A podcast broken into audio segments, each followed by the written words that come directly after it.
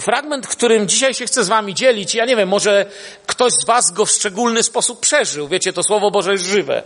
Ale dla mnie często mi się wydawał taki, taki, że jakby się nic nie stało, a jeśli nawet się stało, to nie za bardzo to, co, to, co ja bym chciał, żeby się stało. Biblia nie zawsze chce się toczyć tak, jak my byśmy chcieli, nie? I to jest ten fragment o bogatym młodzieńcu. Kojarzycie?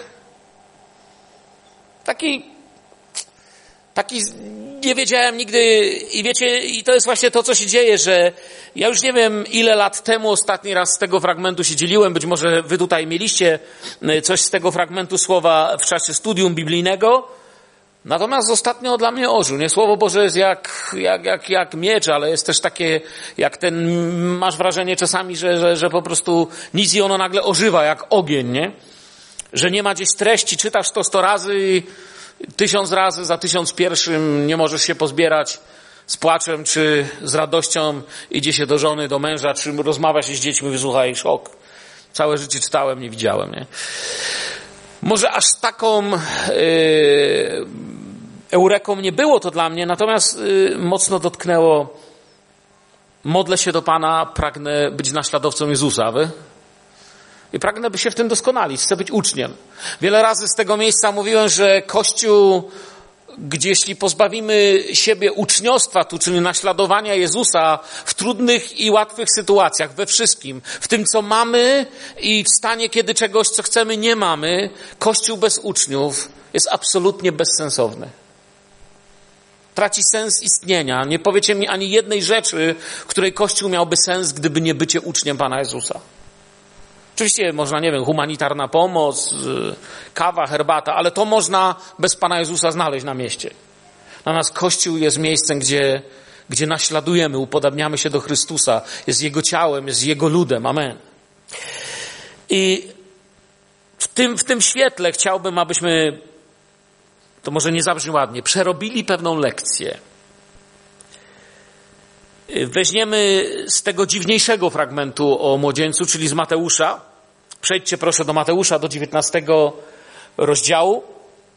Mamy to oczywiście w Marku, dlatego mówię, że weźmiemy z tego dziwniejszego. Ten tekst jest troszkę, tam są pewne różnice, jeśli chodzi o synoptyków. Od 16 wersetu, 19 rozdział Ewangelii Mateusza. I oto ktoś przystąpił do niego i rzekł: Nauczycielu, co dobrego mam czynić, aby osiągnąć żywot wieczny? A on mu odrzekł, czemu pytasz mnie o to, co dobre? Jeden jest tylko dobry Bóg, a jeśli chcesz wejść do żywota, przestrzegaj przykazań. Mówi mu, których? A Jezus rzekł, tych. Nie zabijaj, nie cudzołóż, nie kradnij, nie mów fałszywego świadectwa, czci ojca i matkę i miłuj bliźniego swego jak siebie samego. Mówi mu młodzieniec. Tego wszystkiego przestrzegałem od młodości swojej. Czegoż mi jeszcze nie dostaje? Rzekł mu Jezus, jeśli chcesz być doskonały, idź sprzedaj co posiadasz i rozdaj ubogim, a będziesz miał skarb w niebie. Potem przyjdź i naśladuj mnie. A gdy młodzieniec usłyszał to słowo, odszedł zasmucony, miał bowiem wiele majątności. Jezus zaś rzekł do uczniów swoich, zaprawdę powiadam wam, że bogacz z trudnością wejdzie do Królestwa Niebios. A nadto powiadam wam, łatwiej wielbłądowi przejść przez ucho igielne, niż bogatemu wejść do Królestwa Bożego. A gdy to usłyszeli uczniowie, zaniepokoili się bardzo i mówili, któż wtedy może być zbawiony? A Jezus spojrzał na nich i rzekł im, u ludzi to rzecz niemożliwa, ale u Boga wszystko jest możliwe. Wtedy odpowiadając, Piotr rzekł mu, oto my opuściliśmy wszystko i poszliśmy za Tobą.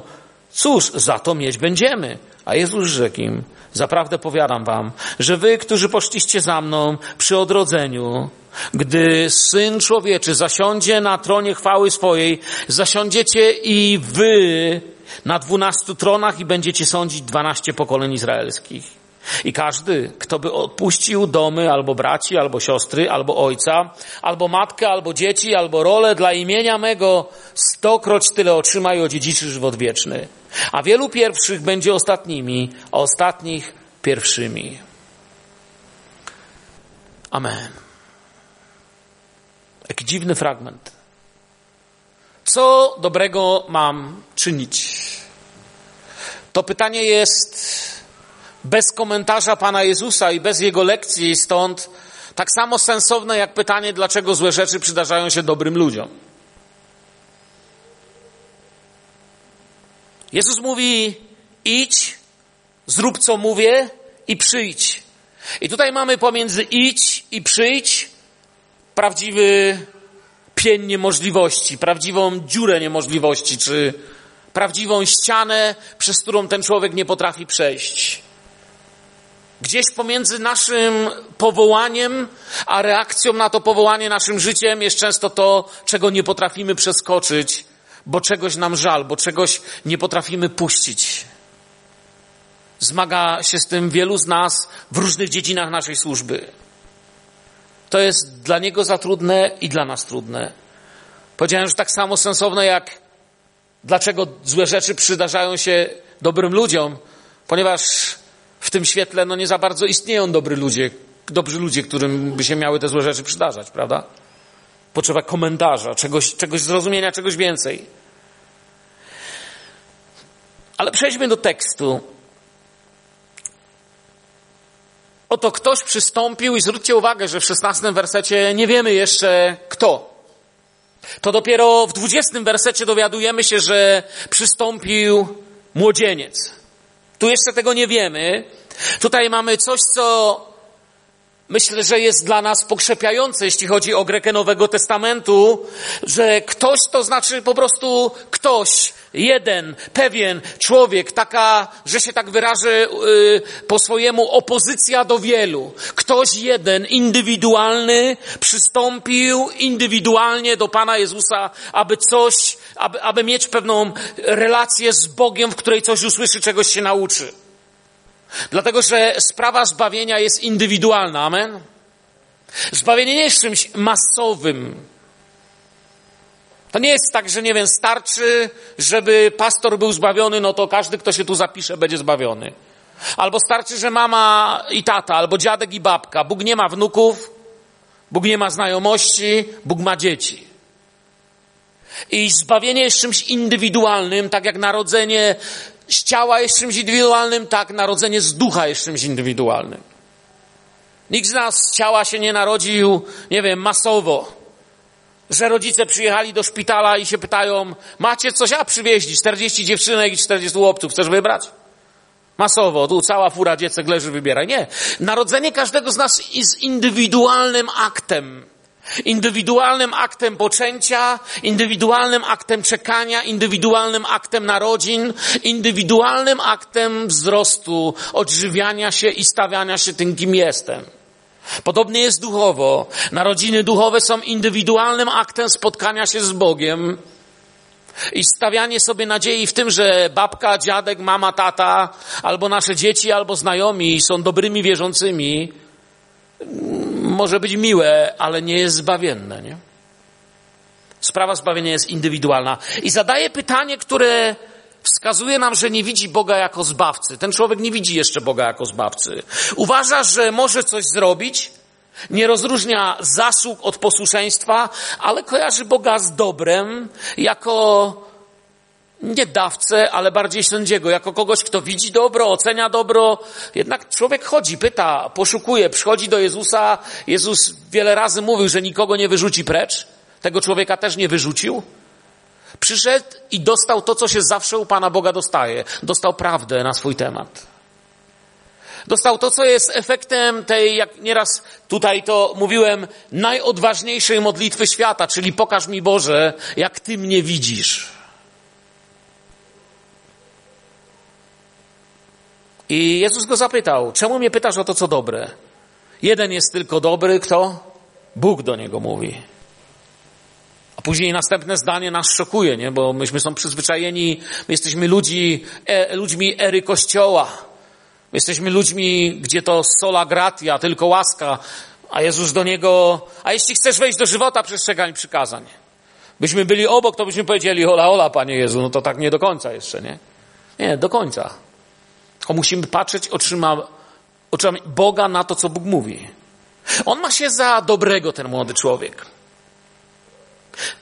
I, I powiedzcie mi, przyjaciele, bracia, siostry, właściwie kiedy czytacie tę historię, to nikt z nas nie czyta o nim jako kimś złym, dobrze mówię? My nawet czujemy, że to jest porządny chłop, nie? My wiemy, że to nie jest ktoś, nie wiem, z nożem, tu mu ślina cieknie, rozczochrany, zły, częściej się. Nie, my wiemy, że to nie jest. My raczej widzimy kogoś bardzo porządnego. Jest odbiciem raczej czegoś, co obawiam się, że nie wiem, czy, czy, czy, czy, czy ja tak porządny bez, bez Pana Jezusa byłem. Na pewno nie, nie. Wiem, że na 100% nie. On nie jest zły. Jego pytanie wskazuje raczej na to, co dobrego może zrobić dobry człowiek, Panie Boże. Albo Panie Boże, mam dla Ciebie propozycję. Oto ja, moje dobra i co dobrego z tym możemy zrobić. I gdyby Jezus mu odpowiadał inaczej, to by go zwiodło. Pamiętajcie, że to jest człowiek wychowany w tym, co było głoszone w synagodze, w tym, co słyszał wokół świątyni, po prostu wychowany w judaizmie. I Jezus musi mu zaświecić światło, w którego blasku będzie mógł zobaczyć prawdę. On uważa, że to, co ma, jest dobre, a skoro to, co ma, jest dobre, może tym czynić dobro. Innymi słowami, ten człowiek prawdopodobnie wszystko, co miał, miał, miał uczciwe. To nie był złodziej. Gdyby był, Jezus by to wiedział. Jezus mówi mu w tym momencie, kto jest dobry. I to jest, to jest tutaj piękne, wiecie, my czytając w, na, w, nasz, w naszych sposobach rozumienia mówimy, o no właśnie, Bóg jest, tylko Bóg jest dobry, tylko Pan, a, ale kiedy On mu mówi, tylko Bóg jest dobry, to wiecie, prawdopodobnie w myślach tego człowieka natychmiast w języku hebrajskim, no oni rozmawiali raczej po aramejsku, nie? Ale natychmiast pojawia się ta modlitwa Shma Izrael Adonai Elohim. Adonai Echad, słuchaj Izraelu. Z powtórzonego prawa, z szóstego rozdziału. Czwarty rozdział bodajże, nie? E, czwarty werset, przepraszam, bodajże. Jemu się to natychmiast to pojawia. Słuchaj Izraelu, Bóg, tylko Bóg, tylko, tylko, tylko On. I Bóg mu, a Jezus mówi tylko Bóg jest dobry. Ten człowiek jakby czuje, że w tą stronę nie da się dalej iść. Nie chodzi o Twoje dobro, chodzi o przykazania. Lecz nie tak zrozumiane, młody człowieku, jak ty byś tego chciał. Lecz zrozumiane w tym kontekście, że bliźnimi są twoi bliźni. On nie widzi bliźnich w bliźnich. On widzi tylko Boga w Bogu i to jeszcze nie tak, jak należy. Bo wierzycie, że Bóg jest dobry? No, co najmniej jedna czwarta zboru wierzy. O teraz trochę więcej uwierzyło. Jeśli Bóg jest dobry, znaczy ja mówię jeśli, ja na, na 100% wiem, że Bóg jest dobry. Błogosław duszo moja Panu śpiewaliśmy. A o dobroci Jego co nie? Nie zapomina. Ja, ja nie wiecie, ostatnie 26 lat mojej służby nigdy mnie Pan Jezus nie zostawił. Nigdy mnie nie zawiódł. Nigdy mnie nie zawiódł, za to ja go zawiodłem wiele razy. Tylko Bóg jest dobry, a więc jeśli tylko Bóg jest dobry, to tylko pójście za Bożym powołaniem gwarantuje nam czynienie dobra. Słyszycie mnie, przyjaciele? Nieważne co mamy, ale tylko wola Boża gwarantuje, że będę w dobrym miejscu. I Jezus mówi przestrzegaj przykazań, nie? I tu się rozmowa nie kończy. Może gdyby tylko tyle mógł powiedzieć, powiedziałby to inaczej. Ale ten gość jest niesamowity, słuchajcie. Wyobrażacie, stoi przed Jezusem. Wyobraźcie to sobie, nie? On tego tak nie widzi jak my, ale dla mnie to jest rzekłbym, jeśli się zgodzicie, odjazd. Których? No mów, których? I Jezus zaczyna mu wymieniać, które. I zwróćcie uwagę, że Jezus korzysta z drugiej tablicy. Nie mamy dwa, dwie, dwie tablice, dziesięć przykazań. I Jezus korzysta z tej drugiej, Zna, znamy tą pierwszą tablicę, nie? Ta pierwsza tablica, te cztery przykazania to są, to jest ta relacja góra, dół, czyli albo relacja Bóg-człowiek, lepiej mówiąc. To jest cztery przykazania, które mówią o naszym stanie wobec Boga, który mówi, że tylko On jest Bogiem, że On prawdziwie nim jest i, i nie ma żadnego innego i dlatego, że On jest takim Bogiem, jakim jest, nie musisz sobie niczego robić, rzeźbić, strugać, tworzyć, budować. Też uważaj, co o Nim mówisz, ponieważ On naprawdę jest Bogiem i słyszy wszystko, ale miej dzień, w którym spędzisz z Nim dzień, bo On jest Bogiem, który chce być z Tobą. I to jest pierwsza tablica, nie? A Jezus tu idzie do tej drugiej. Kolejność może nie ta sama, bo według tablicy mojżeszowej mamy najpierw czci ojca swego i matkę swoją, bo to są dawcy życia.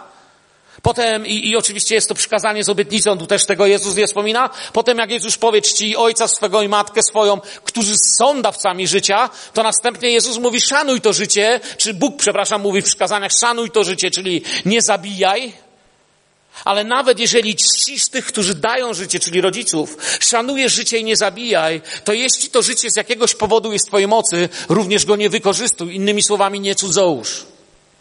I tak dalej.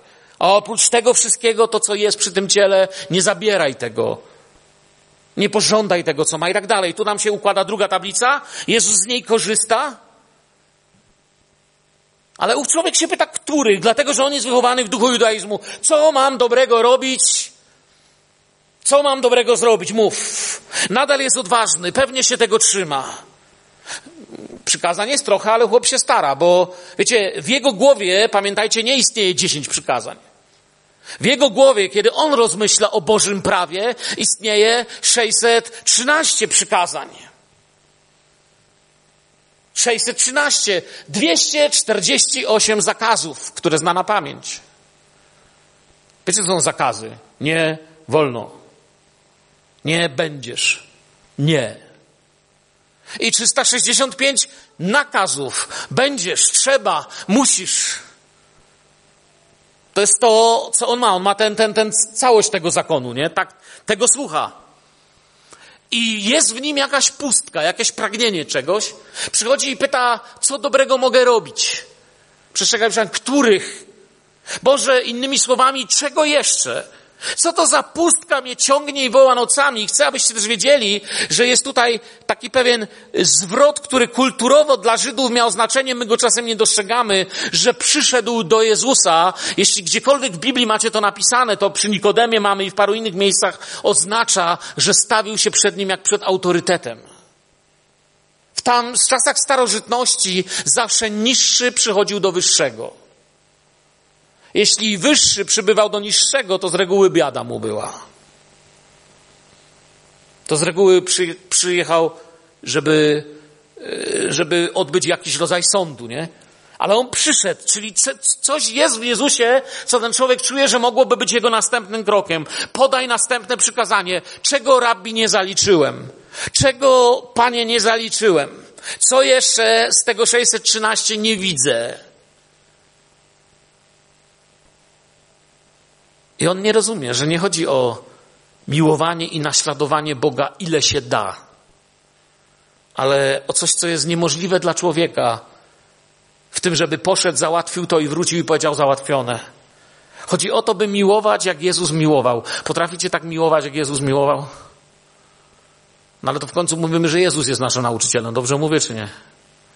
Jezusa naśladujemy, nie? Miłować jak On miłował, naśladować jak On naśladował Ojca. Tego się uczymy i wiemy, że nam do tego często daleko. I, i ja jeszcze raz powtarzam, ja zdaję sobie sprawę, że ten człowiek po ludzku jest dużo lepszy niż ja. Ja mu do kostek nie dorastam w niczym. Jezus się nade mną zmiłował, zbawił mnie, ale nie próbuję tego człowieka w niczym krytykować i, I w ogóle takie myślenie byłoby fałszywe, byłoby trochę złą nauką, gdybym dalej w to poszedł. Ponieważ zbawienie nie jest jakąś linią czy poziomem, do którego przejdę albo nie przejmę. To nie jest jakaś miara, którą Bóg mnie zmierzy i powie, no, kulec, no na centymetr żeś się zmieścił, nie? Jeśli jest jakaś miara, to miara Chrystusa. Jeśli Bóg coś widzi, to Chrystusa widzi. Jeśli ktokolwiek może mnie zbawić, to nie ma innego imienia danego ludziom, jak tylko Pan Jezus. Amen. Imię Jezusa. To jest zbawienie. To mi przypomina tą taką anegdotę, nie wiem, czy, czy, czy słyszeliście, czy, czy pamiętacie, nie wiem, może tu kiedyś to powiedziałem, jest taka fajna anegdota o zbawieniu, gdzie Jeden facet staje właśnie przed sądem Bożym I taki uśmiechnięty stoi, wiecie, taki na luzie.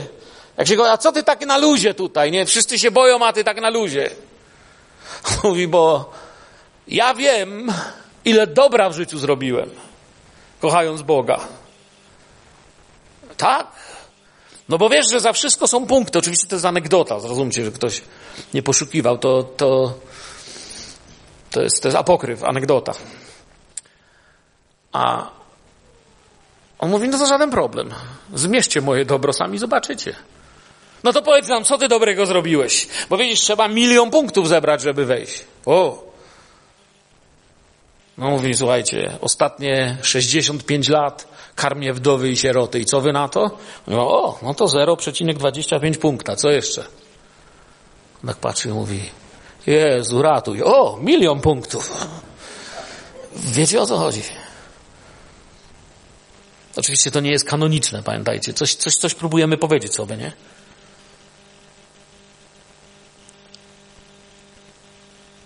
Zbawienie jest naszym darem, danym nam przez Jezusa. Jest darem ku wolności naśladowania Boga. Ale wracajmy do tekstu. Czego więc brakuje? O tym mówi nam reszta tekstu. Brakuje bycia naśladowcą Jezusa i widzenia bliźnich w bliźnich. Jeśli się wpatrzycie w tekst. Słuchajcie, facet ekstremalnie bogaty, zaraz do tego wrócę, bo to jest naprawdę bogaty człowiek, na co wskazuje nam tekst, kontekst tekstu. Przychodzi i się pyta, co mogę dobrego zrobić jeszcze. Wiecie, żyje w czasach, gdzie pod ciężkim rzymskim butem, już od czasów Pompejusza, znajduje się cała ziemia, którą dziś nazywamy Izrael, czy Ziemia Święta, jak wolicie. Cały teren, gdzie oni żyją. Jest tylko malutkim skrawkiem rzymskiego okupowanego terenu. Jest straszliwa bieda. Są oczywiście ludzie tacy jak on, którzy są bardzo bogaci. Są jeszcze bogaci. Kto z Was zwiedzał Izrael, to na przykład być może widział jeden z pałaców Heroda, gdzie w głębi pustyni gościu miał basen z malutką wyspą, a na tej wyspie popijał sobie wodę z lodem. Gdzie kawałek dalej ludzie, wiecie, brudną wodę z pragnienia pili. Ale w tamtym czasie ludzie są naprawdę biedni. Nie wiem, czy wiecie, że na przykład wykopaliska w Nazarecie pokazują tam kości, które znaleźli w Nazarecie, pokazują chroniczne niedożywienie, brak minerałów, straszliwe dolegliwości spowodowane głodem, niedorozwoje u dzieci, straszliwą nędzę. Naprawdę ludzie są w tamtym czasie biedni. A ten człowiek nie widzi, bo on nie widzi bliźnich bliźnich i nie jest jeszcze naśladowcą. On nie ma już kogo naśladować, on ciągle spełnia. Jezus nie porusza wprost, jak już powiedzieliśmy, pierwszych czterech przykazań, bo tutaj ten człowiek nie, on nie jest jakimś buntownikiem, on chce iść dalej, tak mi się wydaje. Mówi o tych wobec ludzi, dlatego że bliźnich nie widzi. Otacza go bieda, a on nie widzi. Jeśli chcesz być doskonały, słyszycie, co Jezus do niego mówi? Jeśli chcesz być doskonały, idź, sprzedaj co posiadasz i rozdaj ubogim, a będziesz miał skarb w niebie. I na tym nie kończy się wymaganie doskonałości. Potem przyjdź i naśladuj mnie. Tak, dobrze usłyszeliśmy. Doskonałość. Co to znaczy doskonały? Doskonały to jest taki, gdzie nic już nie trzeba ulepszać. Może tak być? Taka definicja? No jest doskonały. Jak się trzeba ulepszyć, to znaczy, że nie było doskonale, no bo udoskonalanie polega na ulepszaniu, nie? Tylko my, ludzie, jak udoskonalamy, to wiecie, tak jak czasem udoskonalają oprogramowanie, że jest gorsze niż było. Po ludzku mówiąc duchowo, jest to człowiek w Bogu zrealizowany, spełniony, zaspokojony, prowadzony przez Boga, powierzony stuprocentowo Bogu. Taki, tak idealnie mógłbym to określić. Chcesz być doskonały? To to nie jest koniec, ale coś ci powiem najpierw. Jeśli chcesz być doskonały, to przetnij sznur, na którym się trzymasz i chodź za mną. Przetnij sznur od swojej budy, przetnij łańcuch od budy, w której mieszkasz. Widzieliście kiedyś psa przy budzie? Jak byłem mały, mieliśmy takiego jednego w Wodygowicach. Była taka buda, tam jeździłem do mojej rodziny na wakacje i w Wodygowicach drażniliśmy tego psa. I myśmy mu pokazywali i różne rzeczy robili, on wściekał się, wiecie, pienił się ze złości. Problem, że nie mógł do nas dojść. Ponieważ ograniczało go co? Łańcuch. I myśmy wiedzieli, dokąd on może, bo było wydeptane. Dalej nie mógł. Oczywiście dziadek na nas krzyczał, że nie wolno, a jak się zerwie mu, jak się misiek zerwie, to będziesz miał. Patrz, pilnowaliśmy, czy gwóźdź, na którym misiek ma łańcuch się przypadkiem nie prostuje. Powiedzieliśmy, że on może tylko tak daleko, jak może łańcuch, czyli czasami tak daleko, jak my możemy w niektórych sprawach. I Bóg mu mówi, idź, odetnij łańcuch, a potem chłopie wracaj do mnie. I pomiędzy idź i przyjdź jest właśnie jego problem, jest jego niemożliwość. Oczywiście, jeżeli zacznie przecinać sznur od tej złotej budy, w której mieszka, Świat go będzie wyśmiewał tak jak was wyśmiewa. Tak jak wyśmiewa każdego z nas, kto idzie za Bożymi przykazaniami, za Bożym nauczaniem, za Bożym powołaniem. Idź za Bożym powołaniem, zostań misjonarzem, zacznij dawać, czynić, robić. Świat się będzie śmiał. Świat powie, że jesteś frajerem, którego wykorzystują. Świat nazwie, że jesteś nieodpowiedzialny nieomal.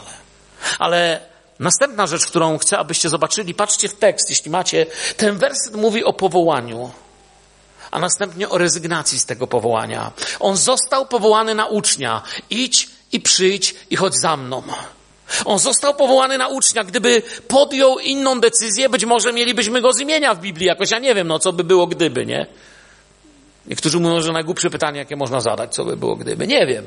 Ale on zostaje powołany i ma iść, a potem przyjść i naśladować. Zawsze jest to Boże idź, jako wypowiedziane równie. Czasami Bóg mówi pójdź za mną, nie? I zostaje pusty stół celnika. Czasem mówi pójdź za mną i zostają puste łodzie rybackie na brzegu. Pójdź za mną i zostaje stare, a ktoś wyrusza, świat się z niego śmieje. Ale naśladowanie Pana Jezusa zaczyna się od pierwszego kroku. I nie zawsze wygląda to bardzo duchowo, ten pierwszy krok. Bardzo duchowo wyglądają apostołowie w Dniu Pięćdziesiątnicy. No natomiast y, celnik, który zostawia stół i, i forsy tyle i dokumentów, no nie wygląda duchowo, nie? W tym, co mówi mu Jezus, nie ma żadnej ludzkiej sprawiedliwości. Jest coś, czym musi się w sobie siłować i zmagać w swoim wnętrzu. Ten człowiek nauczył się przestrzegać, ale nie potrafi zostawić. Jest w niebezpieczeństwie, w którym my się czasem znajdujemy. Potrafimy pewnych rzeczy przestrzegać, ale nigdzie dalej się nie poruszamy. Jego wojna w ogóle nie jest tym, co mówi Boże Słowo. Przynajmniej nie tak wprost, stąd być może brak tej pierwszej tablicy przykazań. Jego wojna nie jest z tym, co mówi Słowo, jego prawdziwa wojna jest z tym, co ma. I pamiętajcie, on nigdy nie czytał apostoła Pawła. Oczywiście czytał Stary Testament, tam też znalazłby, ale z tym jest jego wojna. To nie przestrzeganie, a z... on nie tyle ma problem, co przestrzegać, a co zrobić jeszcze. Musi się zerwać z łańcucha, który go ogranicza. Wiecie, jego boli, jego bolało to, co musi stracić. Bóg go pyta, czy widzisz w ludziach bliźnich tak naprawdę tym, co od niego chce. Ale on widzi tylko to, co trzeba zostawić, żeby tych bliźnich zobaczyć. To jest jakby ktoś nam mówił, wiesz, mam takiego, takiego, czy, czy jest do zrobienia taka i taka robota, a my, ja już wiem, nie? Będę musiał się ruszyć. To, co miało temu człowiekowi służyć, zrobiło z niego sługę. Słyszycie mnie? Przyjaciele? To jest nasze niebezpieczeństwo. Nie wiem, czy byliście w nim, ja, ja w nim byłem parę razy w życiu. Nawet nie wiem, czy czasami nawet nie byłem kilka razy w życiu na sznurku tego niebezpieczeństwa, że temu, co mi miało służyć, zaczynałem służyć ja.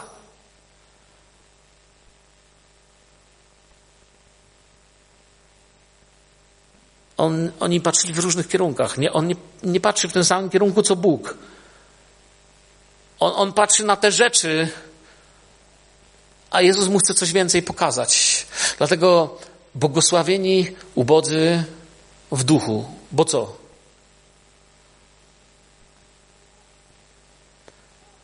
Błogosławieni ubodzy w duchu, a dalej mamy co? Czas przyszły czy teraźniejszy? Tam jest obietnica. W czasie przyszłym czy teraźniejszym? W jakim? Teraźniejszym.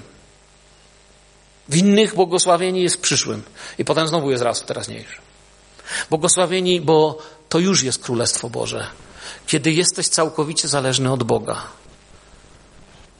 Wiele wysłuchałem nauczeń na temat błogosławieni ubodzy w duchu, ale myślę, że gdyby mi ktoś powiedział, że jednym słowem miałbym powiedzieć to nauczanie, to bym powiedział błogosławieni, zależni w stu procentach od Boga. Wiecie, czasem myślę, że ubóstwo jest czymś, czego powinien każdy człowiek doświadczyć w swoim życiu. Zrozumcie mnie dobrze, ja nie mówię jakiejś herezji, ja nie mówię teraz o biedzie i o nędzy.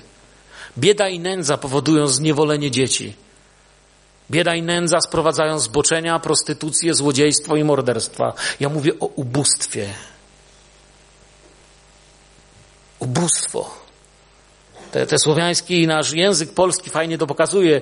Ja oczywiście wiem, że to jest pewne nadużycie i mam nadzieję, że żaden polonista po głowie nie da po nabożeństwie, ale mi się to tak podoba, że bogaty to brzmi jakby z Bogiem był na ty, a ubogi to jest taki ubogi. Nie? To tak, nie wiem, tak, tak to brzmi, nie? Błagam poloniści, nie zabijcie mnie po nabożeństwie. Przywiązanie do majątku sprawia, że on nie może się związać ze słowem. I tu jest ten problem teraz, że kiedy to czytamy pierwszy raz na szybko, to wydaje się, jakby Jezus mówił przeciwko bogatym ludziom. A Jezus nie mówi w tym tekście, czytajmy w kontekście. Nie w pretekście, żeby móc coś powiedzieć, co ja chcę powiedzieć, nie? Sąsiad ma dwa auta, ja mam jedno. Bogaci nie wejdą do Królestwa Bożego. Kiedy już ja mam dwa i on ma dwa, no wiesz, zależy co masz na myśli, jak jest ktoś bogaty. To jest pretekst, a nie kontekst. On nie mówi tu w ogóle o bogatych jako, żeby powiedzieć tak, pieniądz jest zły. Tu nie ma takiego, takiej myśli w ogóle biblista na myśli, ani Pan Jezus. Albowiem korzeniem wszelkiego zła jest miłość pieniędzy, nie pieniądze. Słyszycie? A więc korzeniem zła jest miłość. Miłość to nie uczucia, to decyzje. Nie? W wypadku co do ludzi, kiedy mówię ludziom, że miłość wobec ludzi to nie, de, nie uczucia, tylko decyzje, jest nam trudno wierzyć, ale w wypadku Force od razu się zgadzamy, że to decyzje. Niektórzy ulegając jej zboczyli z drogi wiary i uwikłali się sami w przeróżne cierpienia. Z powodu miłości do pieniędzy. Kolosan 3.5 mówi, że chciwość to bałwochwalstwo. Podobnie Efezjan 5.5, nie? Biblia wyraźnie mówi o tym. Ale Panu Bogu naprawdę tu nie chodzi o człowieka, który ma, ale o to, jak ma. Bo też słowo bogaty i biedny, czy ubogi właściwie mówiąc, nie biedny, ubogi, ma inne znaczenie dla tego świata i myślenia tego świata, inne znaczenie dla Pana Boga. Patrząc w ogóle na to, co się ma, utrata wszystkiego jest tak samo nieunikniona jak spotkanie z Bogiem. Nadzy się urodziliśmy i jakby nieznajomi i garnitur, który nam ubiorą, to i nadzy byśmy umarli. Z niczym. Zabrać można tylko to, co daliśmy dla królestwa, to co powierzyliśmy Bogu, to co Królestwo Boże od nas, nie chcę powiedzieć otrzymało, bo my nic nie możemy dać, ale co, co, co Królestwo Boże nadało, czemu nadało sens w naszym dawaniu, w naszym robieniu, w naszym czasie. I teraz posłuchajcie, bo tu jest centrum tej lekcji. Ma coś do zrobienia. Co Jezus do niego mówi? Idź, sprzedaj co masz, rozdaj ubogim i przyjdź. Zgadza się czy nie? Tak mówi czy nie mówi? To jest ważne, żebyście wiedzieli, co mówi, nie? Ale teraz załóżmy, załóżmy, ja wiem, że tak tam w tekście nie ma, ale załóżmy, że poszedł, sprzedał co ma, rozdał ubogim, wrócił do Jezusa. Czy Jezus mu powiedział, tak, teraz jesteś doskonały, jesteś gotowy. Czy tak by powiedział, czy nie? Nie. Bo to, co mu kazał zrobić, było początkiem tego, żeby się uczyć, a nie końcem tego, kim ma się stać. Gdy, czyli jakby się to już stało, to nie mógłby wrócić do Jezusa, wiecie, a Jezus powiedział, no chłopie, teraz jesteś gotowy, chyba nawet lepszy już niż ja jesteś. Nie. Potem przyjdź i mnie naśladuj. Naśladować Jezusa znaczy być uczniem Jezusa. To to znaczyło dla, kiedy ktoś naśladował rabina, nie? Błogosławieństwo żydowskie, które mówiło, niech pył spod stóp twego rabina, czy spod sandałów twego rabina przylgnie do ciebie. Oznaczało właśnie to, że ktoś chodził za swoim nauczycielem. Potem przyjdź i mnie naśladuj. Czyli gdy wszystko zrobione, to nie koniec, który czyni mnie gotowym i mogący, mogącym, nie wiem, dumnie patrzeć Bogu, no i co? Patrz, wszystko dałem, jestem dobry, nie? Nie. W tym wypadku danie wszystkiego nie ma żadnej wartości. To nie koniec. To początek, by uczyć się tego, który jest pokornego serca. A więc ta historia opowiada nam o tym, że w naszym życiu może być coś, co nie chodzi o cenę, że kosztuje milion dolarów albo złotówkę, ale coś, co przeszkadza nam być takim uczniem Pana, jakim Bóg chcemy widzieć. Jeśli popatrzycie, wiecie, mi bardzo dużo w życiu misje pomogły. Bo widziałem często na misjach ludzi, którzy, żeby tam być, takich ja mówię o prawdziwych misjonarzach, to naprawdę musieli czasem coś zostawić. To początek dopiero drogi. Ale to nie jest tylko możliwe na misjach w Afryce w sensie. Tam, gdzie jest wasza misja, ale czasami trzeba coś zostawić. Czasami są ambicje, czasami są zyski, czasami jest coś, co mógłbym mieć, ale nie będę miał, rezygnuję. To jest to, co czyni naprawdę ucznia Pana Jezusa. Gdzie w 361 roku został Cezarem taki człowiek, który nazywał się Julian Cezar Flawiusz. Albo Cezar Julian Flawiusz, jak wolicie. Ale nie znamy go takim z historii. Przeszedł do historii pod innym imieniem. Przeszedł do historii pod imieniem Julian Apostata. Co zrobił? To już było po Konstantynie. Ludzie się przyzwyczaili, że fajnie jest, że Kościół jest legalny, że fajnie jest, że można nareszcie wierzyć. Kościół zaczął stawać się potęgą polityczną, zaczął się stawać wpływowy w władzy, zaczęły się dziać naprawdę złe rzeczy. Jeszcze nie takie jak później, ale naprawdę nieciekawe. I nagle pojawia się on.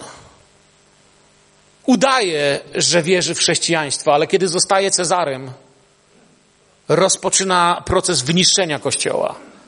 Przynajmniej takie jest jego pragnienie. Oczywiście jest taka legenda, zwyciężyłeś Galilejczyku, że to niby on miał powiedzieć. Nie? Podobno to jest tylko legenda. Tak twierdzą historycy, nie wiem.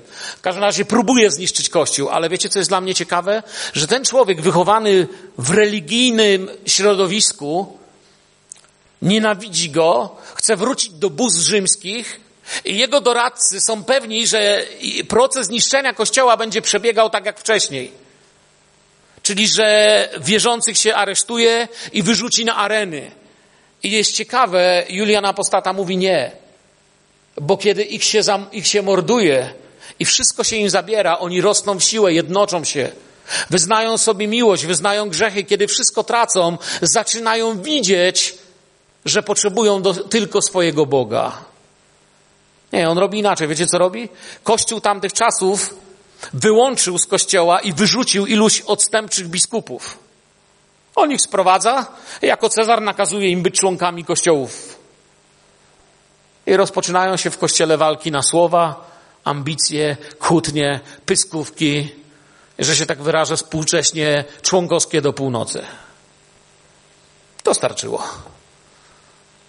To starczyło, żeby ich skompromitować. On wiedział, że koloseum i areny nie skompromitują Kościoła.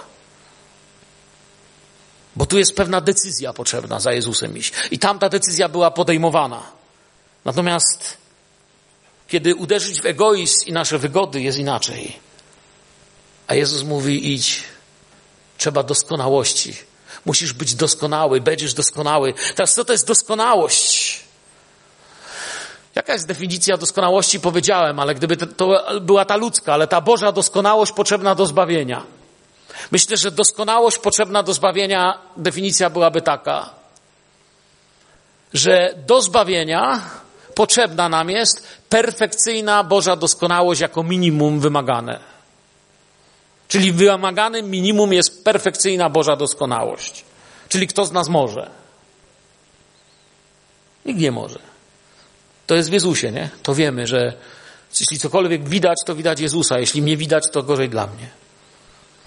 Upraszczam, wiem, że rozumiecie proces zbawienia, nie? Ale ten człowiek to usłyszał. Coś z tym teraz trzeba zrobić. Gdy młodzieniec usłyszał to słowo, odszedł zasmucony, miał bowiem wiele majątności. Ewangelia Marka mówi nam, że Jezus patrzył na niego z miłością. Jeśli zobaczycie na to samą historię w Ewangelii Marka, tam jest parę różnic, jak powiedziałem. Ale patrzył na niego z miłością, widział, gdzie jest problem. Bóg już jest dla niego dobry, ale jeszcze nie najlepszy. Świat i bogactwo też są dobre. I mamy tutaj słowo, to nie lekcja greki, nie? ale tu ciekawie nam Nowy Testament to pokazuje, takie tam jest paluskie temat, takie, to znaczy miał wiele majątności w sensie, że ten człowiek, wiecie, nie miał jednego domu. On miał naprawdę, w tym sensie majątność to wiele domów, wiele pól, a co za tym idzie, jeśli ktoś wtedy miał wiele domów, wiele dworów, wiele pól, to miał również wielu ludzi i wiele zwierząt. To był człowiek majętny wtedy. Naprawdę miał dużo. I nie jest tym wszystkim błogosławiony, jest zasmucony, ponieważ bez Jezusa wszystkie drogi to ślepe drogi. W końcu prowadzą do smutku. Zbawienie jest indywidualne, to sobie już powiedzieliśmy. Taka też jest decyzja, taki jest smutek albo radość.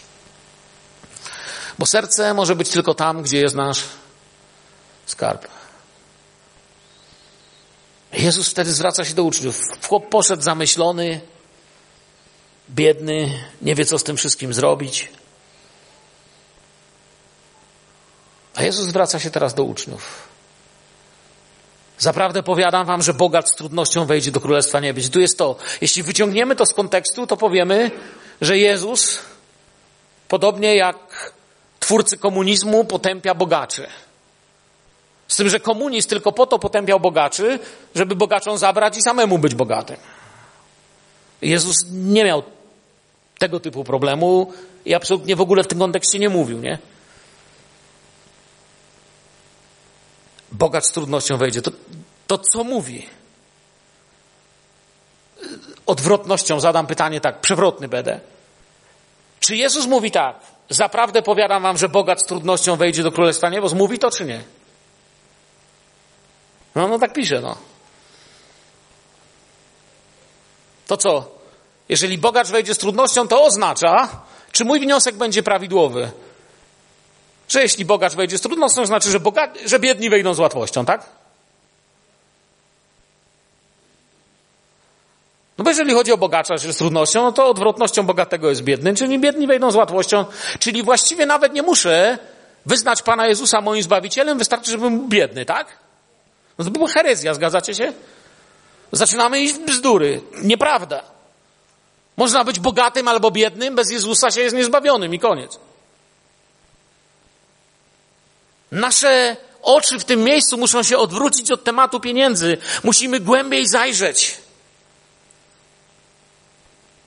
Ubogi w duchu to nie ktoś, kto ma pusty portfel, ale ktoś, kto ma na tyle puste serce, że może go wypełnić Bogiem i Jego wolą. I o tym jest umowa. 100% miejsca dla Jezusa. I to jest to, czego się uczymy. Gdyby się nad nami, tak jak w telefonie, wyświetlało takie od czerwonego do zielonego, ile procent nas jest Jezusa, to różnie by było, nie? Na skrzyżowaniu by się świeciło czerwone, na nabożeństwie zielone, w pracy to takie żółte, pomiędzy czerwonym i żółtym, zależy od humoru szefa. Uczymy się ciągle. Dlatego usłyszał jakby idź opustoszyć serce i przyjdź do mnie. On poszedł, ale tego upustoszyć nie umie i mogę wam coś powiedzieć tak na marginesie, ok? Zupełnie na marginesie teraz to mówię. To, to można, że tak powiem, wyciąć potem i nie nagrywać. Apokryficzna Ewangelia według Hebrajczyków, wiecie co są apokryfy, nie? Dawno temu napisane, przez Boga, przez Ducha Świętego nienatchnione, za Słowo Boże nieuznawane. Ale historyczne pismo. A więc Ewangelia Hebrajczyków, bo istnieje taki apokryf, mówi nam, że ów młodzieniec, bo człowiek ma takie pragnienie happy endu, mówi, że ów młodzieniec tak przemyśliwał i tak płakał nad swoim losem, że w końcu poszedł za Jezusem.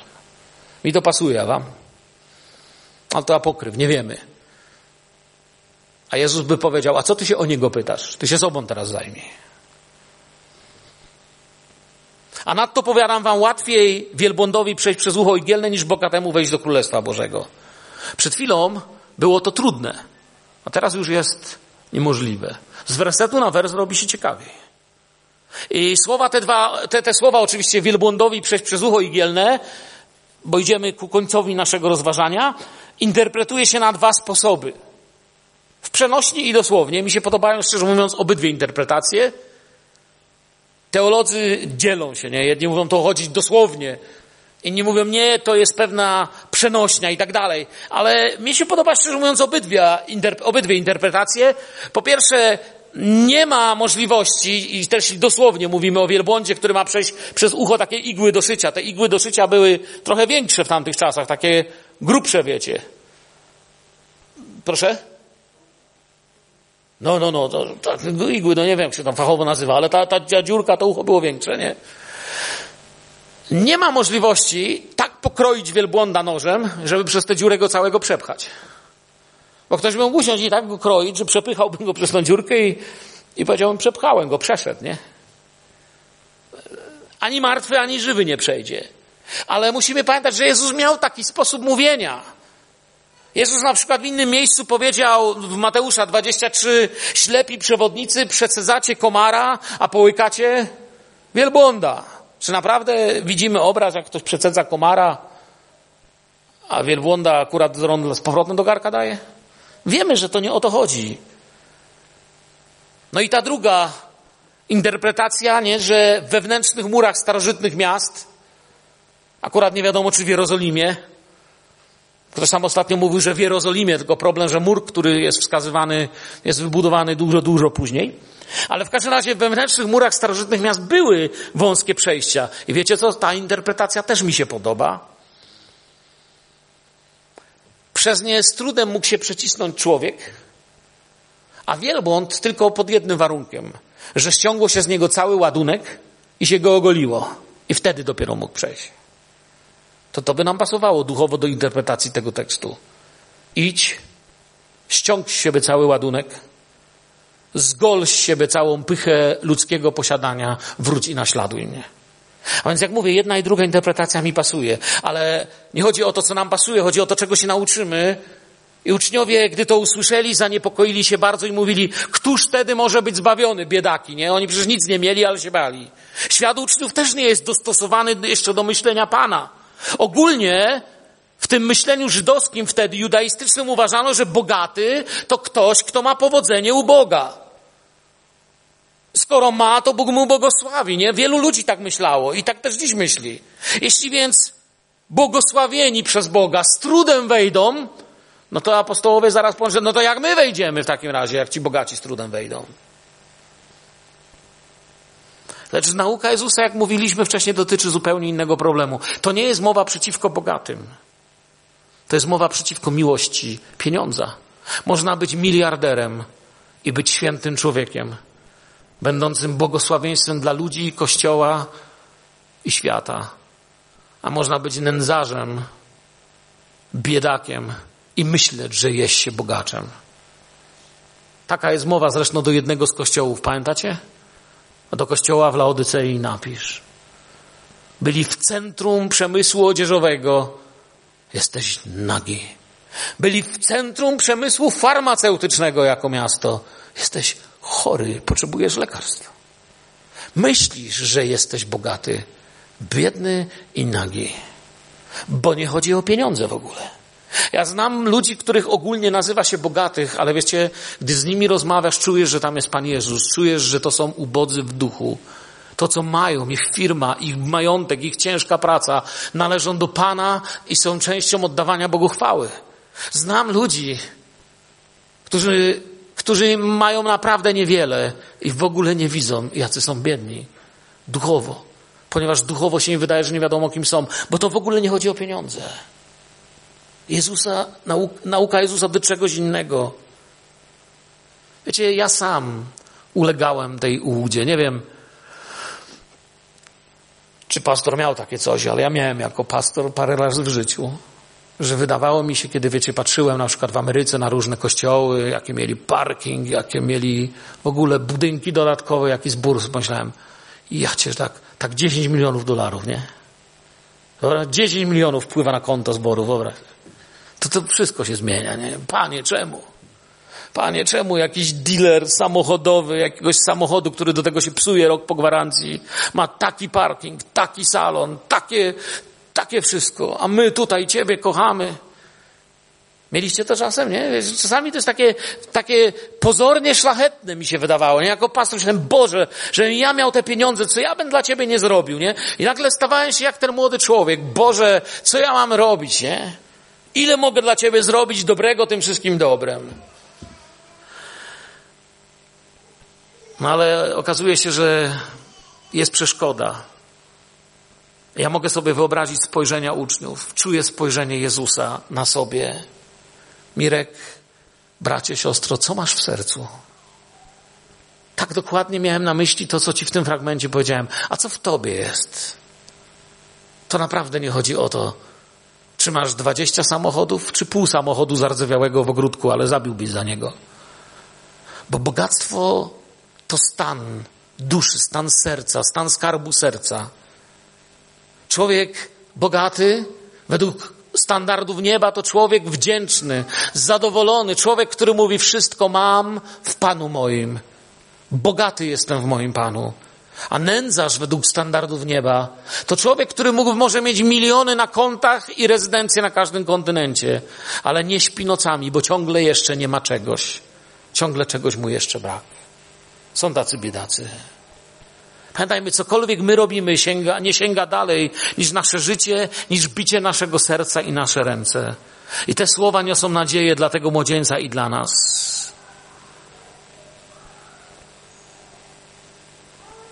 I Jezus ucisza uczniów i mówi spokojnie, w was już się dzieje to, co ja chcę, aby się rozpoczęło w życiu tego człowieka. I wiecie, przepiękny jest ten koniec. Ja nigdy nie mogę się w czasie zmieścić.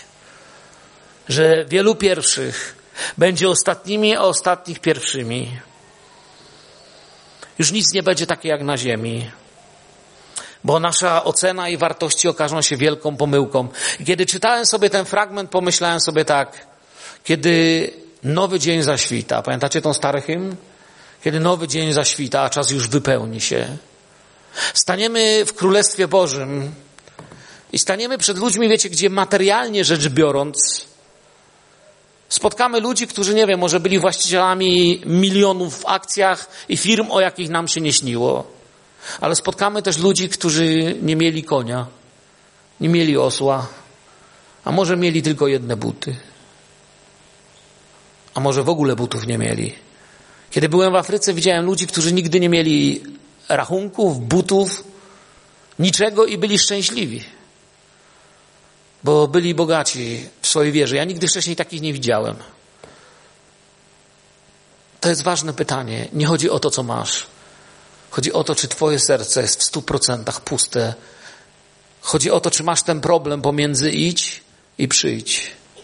Idź i nie grzesz więcej. Idź, rozdaj idź, pojednaj się, idź i przyjdź. A to pomiędzy to moje decyzja o tym, jak chcę iść za Bogiem. Amen. Panie, dziękujemy Ci za Twoje słowo. Prosimy Ciebie, włóż w nas Twoje słowo. Niech nas douczy, niech nas pouczy, niech nas oświeci w tym, czego ja nie dopowiedziałem, czego nie rozumiemy. Dziękuję Ci, że w Tobie wszystko mam, że jesteś moim pasterzem. Przepraszam Cię za każdy czas, kiedy drży we mnie coś, czy będę miał. Przepraszam Cię za każdy czas, kiedy tak bardzo chcę mieć, że zapominam, że nazwałem Cię Panem w mojej modlitwie. Proszę Ciebie o Twoje prowadzenie w służbie, w małżeństwie, w wychowaniu, w pracy, w życiu, we wszystkim, co jest tym, co się nazywa moje życie. Chcę w stu procentach, Panie, wyznawać Ciebie Panem. Powierzamy się Tobie w mocy tego słowa. Niech to słowo działa w nas, przemienia nas, błogosław ludzi w drodze do domu, w rozmyślaniach, w decyzjach. O to Cię proszę w imieniu Jezusa. Amen. Niech Pan Was